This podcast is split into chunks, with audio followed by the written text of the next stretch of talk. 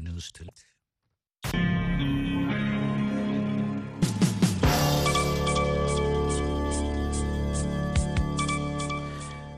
Hii ni idhaa ya Kiswahili ya Sauti ya Amerika kutoka hapa Washington DC, ikiwa sasa ni saa tatu za usiku, saa za Afrika Mashariki. Zifuatazo ni habari za dunia na msomaji wako ni mimi Harrison Kamau. Rais wa Rusia Vladimir Putin amewaambia viongozi na maafisa kutoka nchi kadhaa za Afrika kwamba taifa lake linafanya juhudi kamili kuepusha mzozo wa chakula duniani licha ya wasiwasi kwamba kujiondoa kwake katika makubaliano ya kuruhusu usafirishaji salama wa nafaka kutoka Ukraine kutasababisha kupanda kwa bei ya vyakula katika nchi nyingi kote duniani. Putin amezungumza kwenye kikao cha ufunguzi wa mkutano wa siku mbili wa kilele wa Rusia na Afrika uliohudhuriwa na idadi ndogo sana ya wakuu wa nchi na serikali kutoka barani humo ikilinganishwa na mkutano uliopita wa mwaka 2019 akiwa anajadili makubaliano ya nafaka yaliyositishwa katika bahari ya Black Sea. Putin ameahidi usafirishaji wa nafaka usio na gharama kwa nchi sita za Afrika. Nchi yetu itaendelea kusaidia mataifa na kanda zenye uhitaji haswa kwa kutoa usaidizi wa kibinadamu. Tunataka kushiriki kikamilifu katika kujenga mfumo wa haki wa usambazaji wa rasilimali. Tunachukua juhudi kubwa kujiepusha na mzozo wa chakula duniani, Putin amesema. Kiongozi wa Korea Kaskazini Kim Jong Un amewakaribisha wajumbe wa kijeshi kutoka Rasia pamoja na wajumbe wa kisiasa kutoka China hivi leo, ukiwa mkesha wa maadhimisho ya miaka sabini ya siku ya ushindi, ikionekana kuwa siku muhimu kidiplomasia baada ya miaka kadhaa tangu alipowazuia wageni kutokana na janga la korona. Waziri wa ulinzi wa Rasia Sergei Shoigu na kiongozi wa kisiasa wa China Li Hongzong wamewasilisha barua kwa Kim kutoka kwa viongozi wa mataifa yao Vladimir Putin na Xi Jinping, kulingana na chombo cha habari cha taifa hilo cha KCNA. Chombo hicho kimeongeza kusema kwamba barua hizo zimepokelewa kwa furaha, wakati Kim akisifu urafiki wa miongo mingi na mataifa hayo. Wajumbe wanaozuru walialikwa kwenye tamasha la muziki usiku wa manane ili kusherekea ushindi uliotangazwa na serikali dhidi ya uvamizi wa Marekani.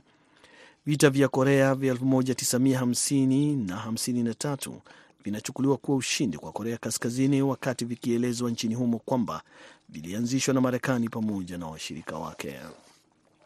Unaendelea kusikiliza idhaa ya Kiswahili ya Sauti Amerika kupitia 107.5 FM Nairobi, Kenya. Shambulizi la jeshi la Israel limeua kijana wa Kipalestina mwenye umri wa miaka 14 katika eneo linalokaliwa kimabavu la Ukingo wa Magharibi, kulingana na taarifa ya mapema leo kutoka kwa maafisa wa afya wa Palestina. Hilo limefanyika wakati waziri wa Israeli akitembelea eneo takatifu mjini Jerusalem na ambalo limekuwa kiini cha ghasia kati ya Israel na Wapalestina kwa muda mrefu. Ziara ya waziri Itama Ben Gvir kwenye eneo hilo lililopo milimani inafanyika wakati Israeli na Palestina wakiwa kwenye mapigano ya mwaka mmoja na nusu, ikihofia kwamba huenda ikachochea ghasia zaidi. Ziara hiyo pia imekosolewa na mataifa jirani ya Jordan, Saudi Arabia na Palestina ambayo yanasema ni ya kichokozi.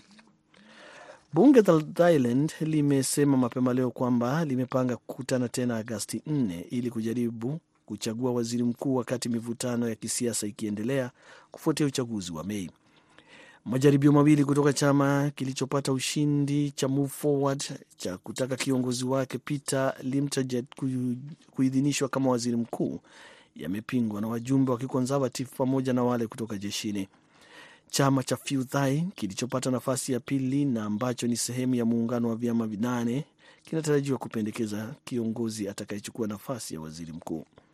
Wapiga kura wa taifa hilo ambalo ni la pili kiuchumi kusini mashariki mwa Asia walipata chama cha Move, walipatia chama cha Move Forward ushindi usiotarajiwa dhidi ya wapinzani waliokuwa wakifadhili wanajeshi ambalo limekuwa likiendesha siasa kwa karibu muongo mmoja nchini humo. Hizo zilikuwa habari za dunia kutoka hapa Washington DC. Jina langu Harrison Kamau, ambapo sasa nampisha mwenzangu BMJ Muridhi ambaye yuko tayari kabisa kukuletea kipindi cha Kwa Undani. Jina langu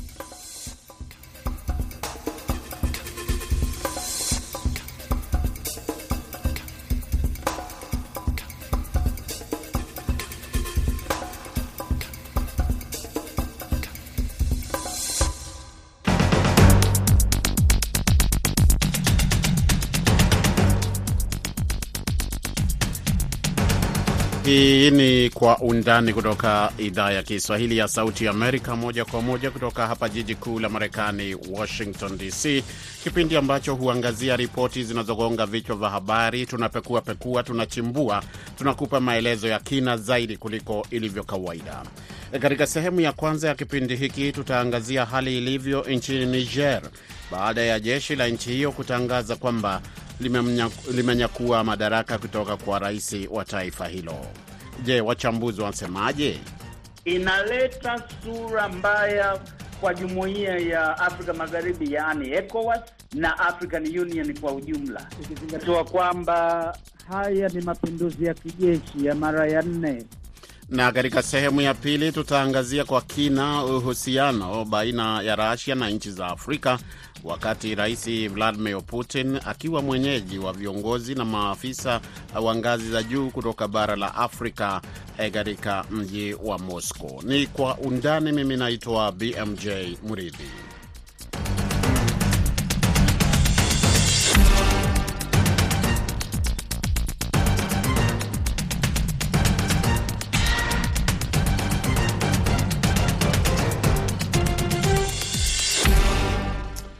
Nam, kama ambavyo umesikia katika ripoti zetu mbalimbali mbali, ni kwamba hali imeendelea kuwa ya wasiwasi katika nchi ya Niger, ambapo rais wa nchi hiyo ametangaza leo Alhamisi kwamba anaamini demokrasia itashamiri, itatawala, na ni siku moja tu baada ya wanajeshi walioasi kumzuilia na kutangaza kwamba wamechukua mamlaka katika mapinduzi kutokana na kile walichosema ni kuzorota kwa hali ya usalama wa nchi hiyo ya Afrika Magharibi.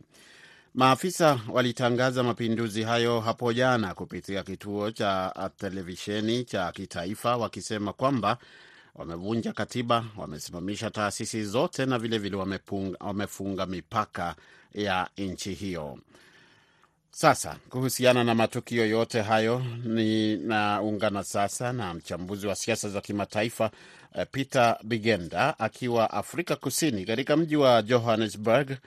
Na Peter, kwanza kabisa, mapinduzi haya au kama inavyoelezwa ripoti kuhusu mapinduzi, kwa sababu kuna wengine wanasema haijajulikana kama yamefaulu, yamefanikiwa au la, lakini e, picha yote hii inatoa taswira gani katika nchi ambayo ilikuwa inatazamwa na baadhi ya nchi kama ni muhimu sana katika kuleta utulivu kwenye ukanda huo wa Sahel?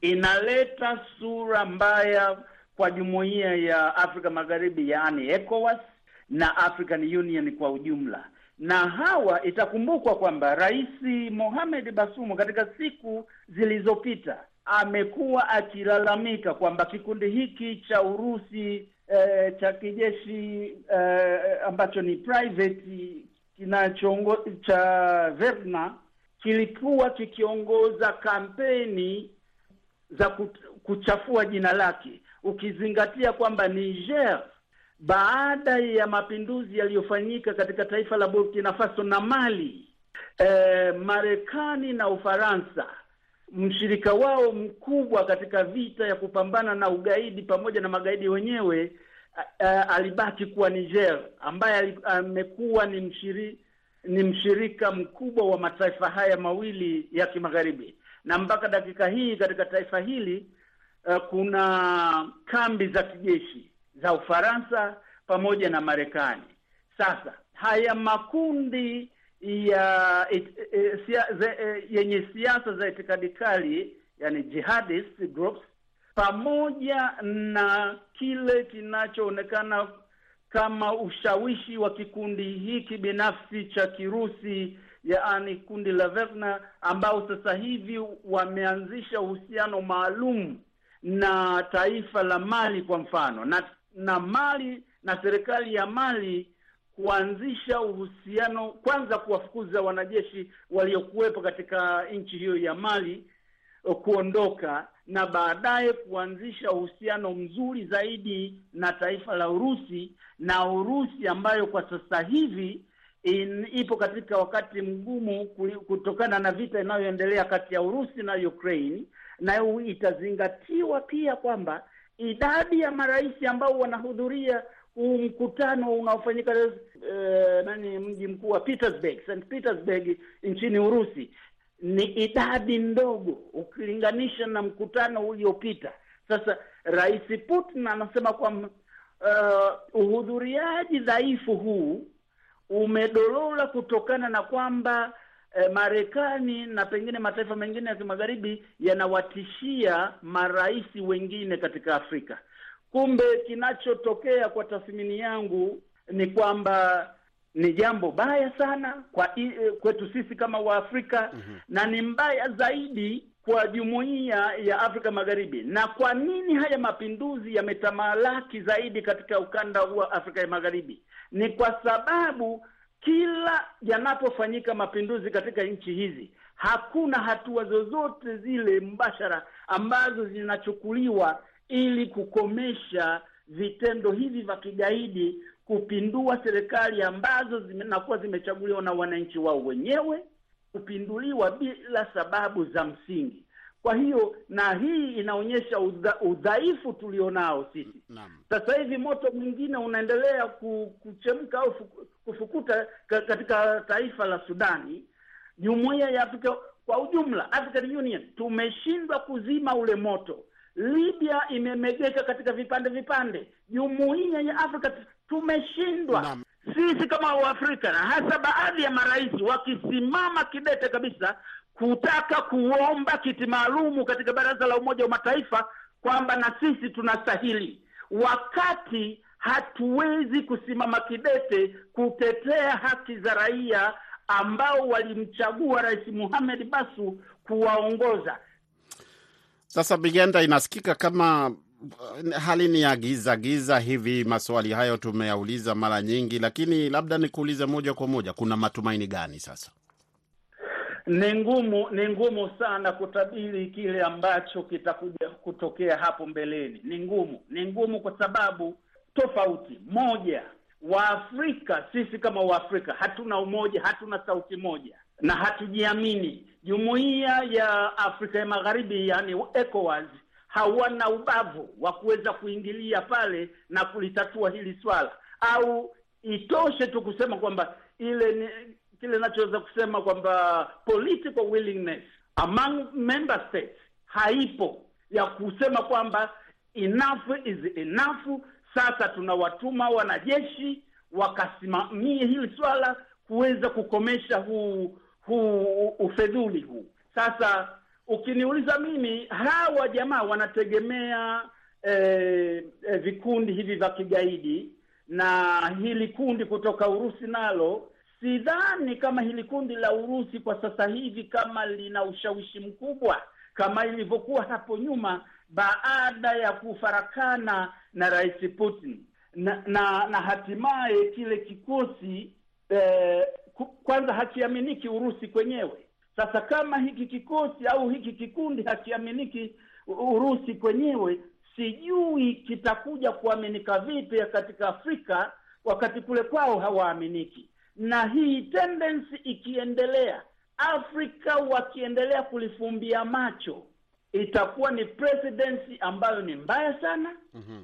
of which to undo it is going to be complicated if not almost impossible. Kwa hiyo naam, niambie eh, niambie tume hapo awali tu, kama ulivyosema hata wewe ni kwamba maafisa ambao walihusishwa na jaribio hilo ambalo tulikuwa tunaliita jaribio hapo jana walikuwa ni wale wa kikosi cha ulinzi wa rais, lakini sasa tumeona jeshi lenyewe limeridhia likasema kwamba linaunga mkono kwa ujumla wake, yaani uongozi wa kijeshi.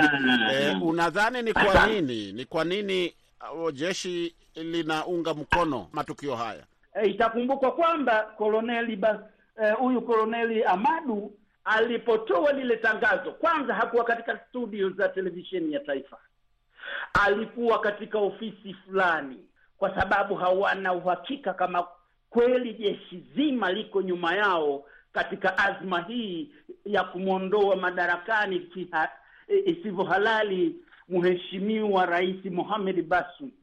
Kwa hiyo mimi nadhani kuna viongozi wa ngazi za juu wa jeshi wa Niger ambao wako nyuma kat, e, ya mapinduzi haya, lakini hawakupenda kujitokeza rasmi tangu mwanzo kwa sababu pengine waliogopa kwamba reaction ya jumuiya ya kimataifa itakuwa vipi, itawageukia vipi. Tuangalie sasa nini ambacho tutarajie. Labda uanze kwa kutoa ushauri kwa hawa. Uh, ninachoweza kukishauri, naweza nikasema tu kwamba sisi Waafrika ni watu wa maneno mengi. Viongozi wetu wa Kiafrika ni watu wa maneno mengi, vitendo kidogo. Wamesema African problems, African solutions. Haya yote ni lip service, naweza nikasema kwa Kiingereza ni lip service, immaterial. Eh, Mheshimiwa Rais wa Kenya juzi kati hapa alisema kwamba haiwezekani rais mmoja akatuita sisi wote hamsini na kitu tukakutana kwenye meza ya duara, halafu kila rais ana dakika moja ya kuongea. Sana sana tunapata picha nzuri na chakula. Je, Afrika hatuna kamerameni? Hatuna vyakula vizuri? Sasa hii yote, rais wa Kenya pia akasema kwamba ili tuweze kuwa na sauti pamoja na nguvu, lazima we have got to surrender some of our sovereign powers that we have kwa hii commission ya African Union. Sasa itakumbukwa wakati ule ikiwa ni OAU kulikuwa na policy ya kusema kwamba eh, yakitokea matatizo ya ndani katika nchi yoyote mwanachama asiwepo wa kuingilia kutatua matatizo hayo. Kulikuwa na utaratibu huu. Peter Bigenda huyo akijiunga nasi kutoka kule Afrika Kusini, mjini Johannesburg. Msikilizaji, tunafika mwisho wa sehemu ya kwanza ya kipindi Kwa Undani. Ungana nasi katika sehemu ya pili hivi punde.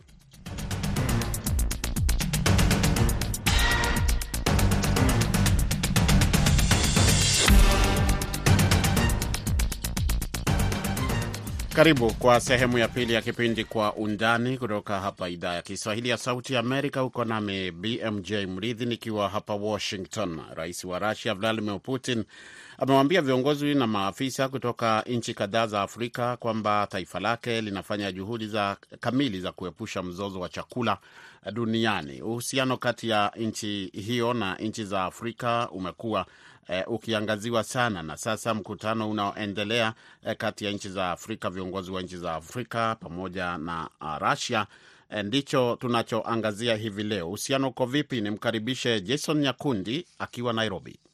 Rais wa Urusi Vladimir Putin aliahidi kuongeza maradufu biashara ya Urusi na Afrika katika kipindi cha miaka mitano hadi dola za Kimarekani bilioni 40. Tangu wakati huo biashara ya Urusi na bara la Afrika imeshuka hadi dola bilioni 14 za Kimarekani. Inakadiriwa kuwa Urusi inauza nje mara saba zaidi ya inavyoagiza kutoka Afrika. Zaidi ya hayo, asilimia sabini ya biashara hii imejikita katika nchi nne tu zikiwemo Misri, Algeria, Moroko na Afrika Kusini. Licha ya kupungua kwa uhusiano huu wa kiuchumi, ushawishi wa Urusi barani Afrika umeongezeka haraka tangu mwaka 2019. Urusi katika kipindi cha miaka kadhaa iliyopita imeimarisha uwepo wake barani Afrika, ikilenga kuongeza mauzo ya nafaka nje, usafirishaji wa silaha na ushirikiano wa nishati. Wakili Martin Olo ni mchambuzi wa siasa, na kwanza nimemuuliza anavyouona uhusiano kati ya Urusi na mataifa ya Afrika.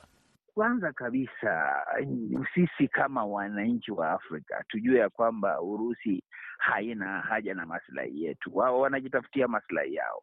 Uh, sio Urusi, sio China na sio wengine. Ni lazima tuweze kujiuliza ni uhusiano upi ama ni kipi tunaweza kufanya tuweze kuji, kujijenga. La muhimu hapa Waafrika tutafute suluhisho katika uh, ngazi zetu hizi hizi za Kiafrika, tuweze kuleta rasilimali yetu pamoja, tuweze kutafuta mbinu za kutatua, na tukifanya hivyo tujue kwamba tutapigwa vita na Urusi na watu wengine, lakini la muhimu ni kwamba tusipofanya hivyo tutaendelea kugawanywa, hasa ukiona Urusi inapotaka kufanya mazungumzo na viongozi wa Afrika. Sio kwamba wanapenda Afrika, wanajipenda wenyewe na wanajua wakiongea na viongozi wa Afrika wataweza kupata manufaa na pia mambo yao yanaweza kuangaliwa jinsi wao wanavyotaka. Kwa hivyo Urusi ina haja na mambo yake, lakini inajua kwamba nchi za Afrika na viongozi wa Afrika huenda wakawa ni marafiki ambao wanaweza kufanya nao kazi.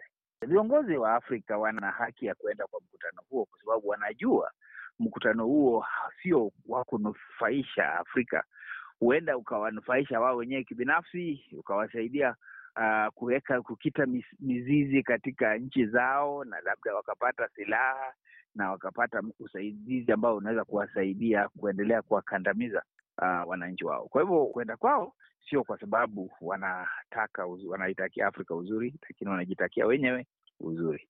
Tangu jadi Urusi imekuwa ikihusika mahali ambapo kuna migogoro, kuna vita vya wenyewe kwa wenyewe, wanachangia kuhakikisha ya kwamba uh, bunduki na silaha zinapeanwa pale, hivi kwamba vita hivyo viweze kupashwa moto, viweze kuongezeka zaidi. Kwa hivyo ni jambo ambalo si la kigeni, limekuwepo tangu uh, jadi. Afrika, bara maskini zaidi duniani, linazidi kupata umuhimu kwa Urusi, nchi ambayo imetengwa na Ulaya na Marekani tangu ilipoanzisha mashambulizi yake nchini Ukraine Februari mwaka uliopita. Mwezi Julai, Urusi ilijiondoa kutoka kwa makubaliano ambayo yaliruhusu uuzaji wa nafaka wa Ukraine kupitia Bahari Nyeusi.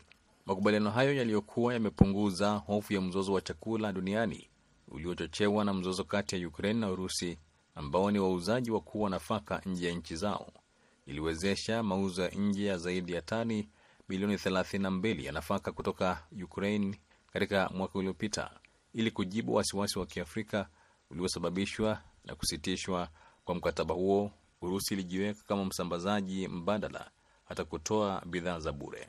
Urusi ilisafirisha tani milioni 11.5 za nafaka barani Afrika mnamo mwaka 2022 na tani zingine milioni kumi katika nusu ya kwanza ya mwaka 2023. Richard Tuta ni mtaalam wa masuala ya usalama. Uhusiano kati ya Urusi na nchi za Kiafrika, hujue kwamba ni uhusiano ambao Urusi kuweza kuuza silaha zao, kuweza kuuza. Sio silaha tu pia, bali pia kuweza kuuza mbinu zao za kivita. Na hizi mbinu zao za kivita wanaziuza kupitia kwa kikundi cha mamluki cha Wagner, na hizi zote ni, ni sababu ambazo zinaelekezea upande mmoja tu, kuleta faida za kiuchumi katika nchi ya Urusi. Kwa hivyo kwao haya yote ni kuwekeza tu. Unajua, kwa mfanyabiashara, ikiwa mzozo unakufaidi kibiashara, basi ungependelea kwamba huo mzozo ukaendelea kuwepo.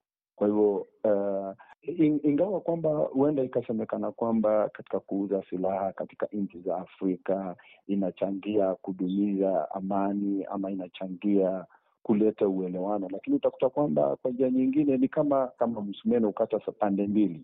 Utakuta kwamba upande mmoja inachangia na upande inachangia katika kuleta usalama, na pia upande mwingine pia inachangia katika kudorora kwa usalama katika nchi za Afrika, kwamba pia utakuta kwamba inachangia katika kukomaza demokrasia na pia inaenda pia ikawa kwamba inachangia katika kudorora katika hali ya demokrasia katika nchi za Kiafrika, kwamba hizi nchi ambazo zimetegemea zimetegemea sana eh, mamluki kutoka Urusi, utakuta kwamba ziko na changamoto za kidemokrasia kwa sababu eh, labda katika katika kikapu cha Urusi hakina chochote ambacho uh, kinaambatana na ku, ku, ku, kuweko kwa demokrasia katika hiyo nchi. Kundi la mamluki la Urusi Wagner limeonekana kwa miaka kadhaa kama upanuzi wa ushawishi wa Urusi katika nchi kadhaa za Kiafrika. Wapiganaji wa Wagner wametambuliwa nchini Libya, Mali, Msumbiji na Sudan, na pia katika Jamhuri ya Afrika Kati, ambapo afisa mkuu wa Wagner anasimamia usalama wa Rais Faustin Achange Twadera. Kuna madai kuwa Wagner unasafirisha dhahabu na madini kutoka Sudan, Jamhuri ya Afrika Kati na Mali, ambayo yameingia kwenye uchumi wa Urusi. Urusi ina mikataba ya muda mrefu ya kijeshi katika bara la Afrika kuanzia enzi za Usovieti. Ushirikiano huu unajumuisha uboreshaji wa kisasa wa silaha zinazotolewa tangu nyakati za Sovieti na vilevile vifaa vipya. Urusi inafanya kazi na nchi zote, hata zile ambazo tangu zamani zimekuwa na ushirikiano na nchi kama Ufaransa na Marekani. Taasisi ya kimataifa ya utafiti wa amani ya Stockholm ilisema katika ripoti ya Machi 2023 kwamba mataifa ya Afrika yalipokea karibu asilimia 12 ya mauzo ya silaha za Urusi kati ya mwaka 2018 na 2022. Wajaribu sana kuwekeza katika vyombo vyao vya dola, vyombo vyao vya kidemokrasia, kuweza kuzifanya zikawa na mizizi ya kufaa uh, kwa sababu hiu ni msaada ambao hauta hauta hautakuwepo wakati wote. Ienda ikawa kwamba itaondolewa wakati ambapo unapo uhitaji sana, na wale pale hawana nia nyingine tu, nia yao ni kwamba wakiweza kupata pia kesho kwamba mwingine ambao wanaweza kafanya naye biashara zaidi, watakuacha pale. Kwa hivyo lazima mtu ajiulize kwamba je, hata kwa hivi sasa kama uh, anaye hivyo uh, vikundi vya mamluki anapata silaha uh, lazima ajiulize, ienda ikawa kesho mambo yanaweza geuka, na akigeuka yatamwacha katika hali gani? Ndio akaweza kutilia maanani na akaweza kutilia mkazo sana kuweza kuwekeza katika vyombo vyake vya demokrasia za hiyo nchi, kwa sababu hiyo tu ndio njia ambayo unaweza kalinda nchi yako na ukaweza pia kujilinda kama kiongozi. Mamluki ha hawana lingine, ni watu ambao wanaweza kakugeuka eh, kila kuchao. Angalia kwamba wali, hata waliweza kumgeuka rais wa Urusi mwenyewe. Kwa hivyo kama wanaweza kugeuka kiongozi wao, wewe ni nani? Na kila wakati itakuwa kwamba lazima utakuwa unawapigia magoti kila siku, na ile siku utaonekana uko na ujuaji kiasi fulani, basi watakugeuka. Kwa hivyo cha umuhimu kwa kiongozi yote kwa Afrika ni kuwekeza katika kile ambacho tunaita na njia ya kizungu structures zake za uongozi ya nchi yake, wamsaidie tu kwa kwa muda, lakini isiwe kwamba ni watu ambao watakuwa wanawaangazia kwa muda mrefu, kwa sababu utakuta kwamba hizi nchi nyingi ambazo zitakuwa na hivi hivi vikundi vya vya, watu na hivi vikundi vya mamluki, utakuta kwamba hawawezi wakafanya maamuzi ya uwazi. Utakuta kwamba maamuzi yote ambayo watakuwa yanayafanya ni maamuzi ambayo eh, lazima yawe yanaambatana na matakwa ya Urusi. Kwa hivyo hayatakuwa ni nchi ambazo ziko huru.